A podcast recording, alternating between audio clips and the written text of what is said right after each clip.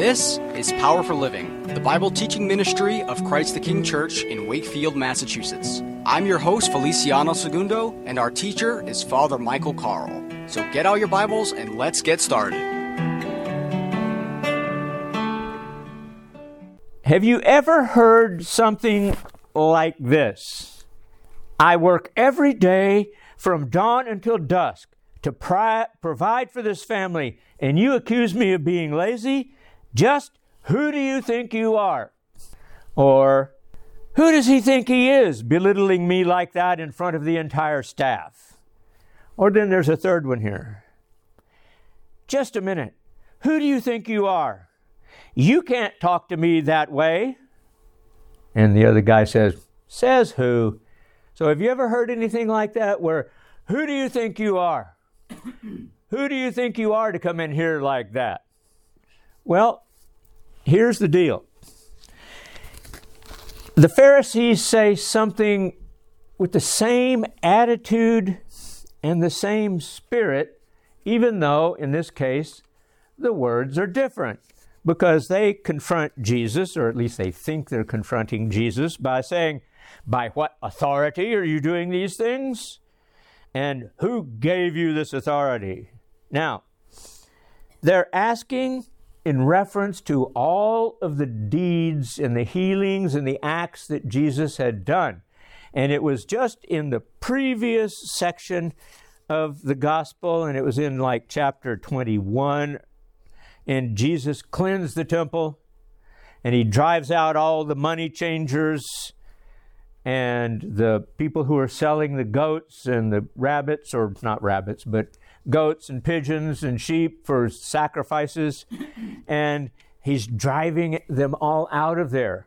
And this, no doubt, obviously, irritated the Pharisees just a little because they thought their authority was being undermined. Of course, it kind of was, but they were upset about it, and they were upset enough to go and try to get in Jesus' face and ask him, Who do you think you are? And they, of course, didn't want to hear the answer because Jesus could have said, I'm God. and that would have ticked them off a little bit more, and they would have accused him of blasphemy, yada, yada, yada, and so forth. Now, Jesus asked them by the baptism of John, where was it from? Was it from heaven or was it from men? Now, John MacArthur wrote about this. This passage depicts another occasion when these community leaders failed to see the truth. Elders and clergy from the Sanhedrin came to Jesus as he teaches in the temple, probably in a portico adjoining the court of the Gentiles, knowing that Jesus' recent actions are his claim to supremacy over the temple. They want him to reveal the source of his authority, and however, only two options are possible God or men.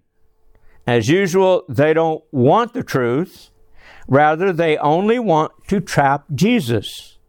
If Jesus claims human authority, he can be arrested for blaspheming God and his temple and contrary to that, if Jesus claims divine and royal authority, Rome can execute him for sedition.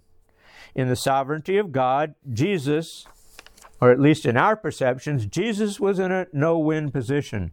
But Jesus answers with a question of his own, and that was a common practice in rabbinic debate using a illustration and a figure of speech in which a part in this case is used to represent the whole of John's ministry, Christ asks his opponents about the authority behind John the Baptist's ministry. Now, in my experience, such as it is, I found out that good lawyers and good reporters Never ask a question unless they already know the answer.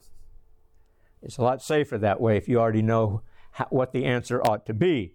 And so Jesus, of course, knows the answer to the question he asks them, because he says, Was the baptism of John from God or from men? Of course, Jesus already knew the answer to that. But here's the hook in this he already knew that the Pharisees knew where John's authority came from because John, contrary to trends in the past, was drawing these huge crowds, and the crowds never got smaller.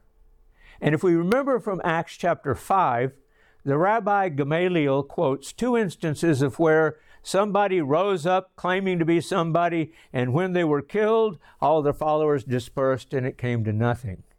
And so, on this, this tidbit of evidence, the Pharisees knew that John had some, something that those other guys did not.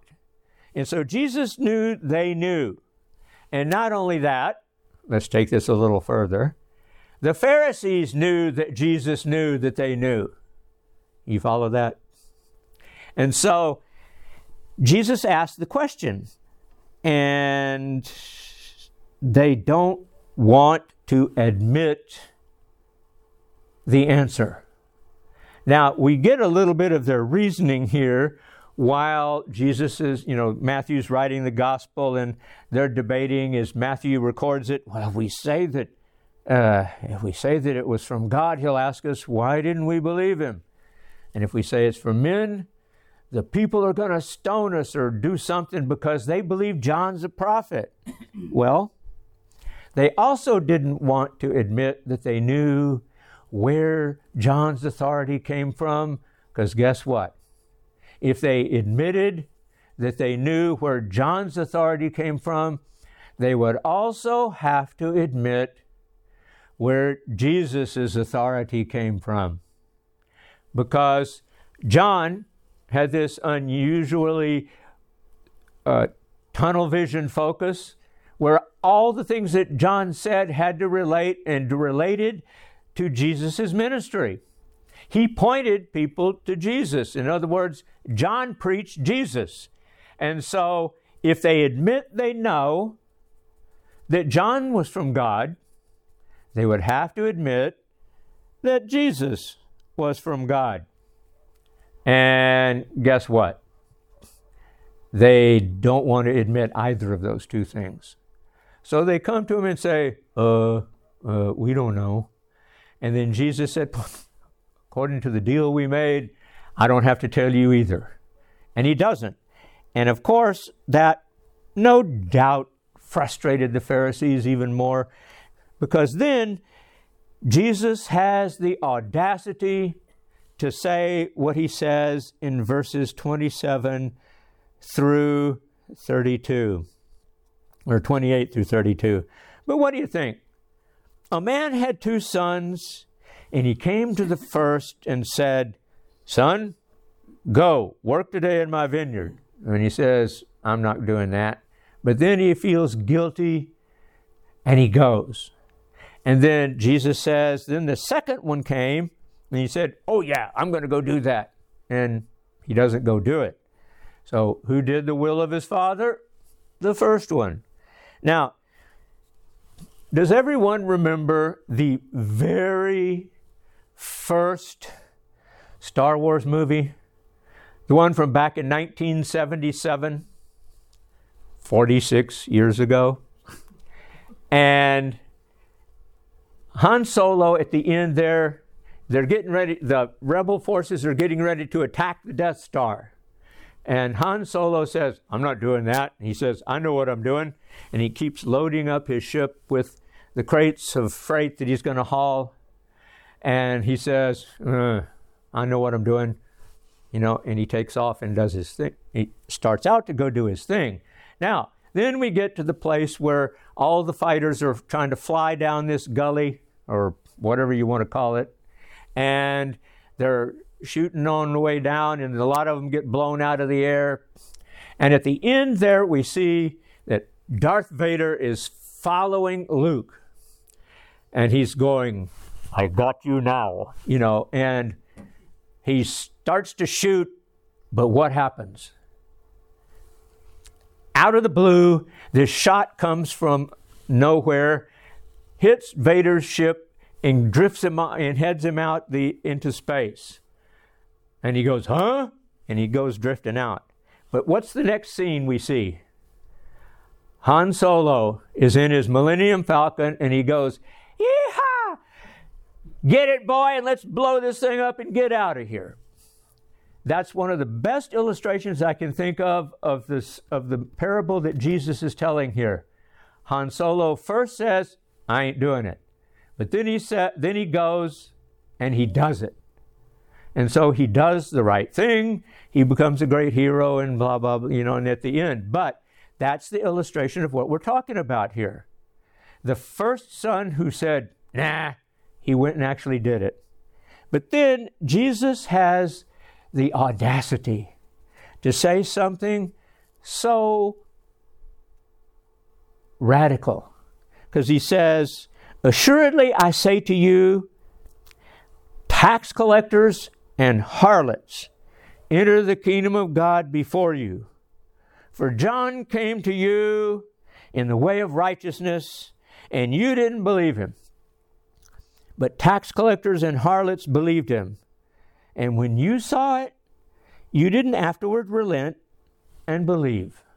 So, tax collectors and harlots, the two most despised people, other than the Samaritans, in the Jewish universe, as it were, were going to get into heaven before those religious leaders because they believed and the religious leaders did not.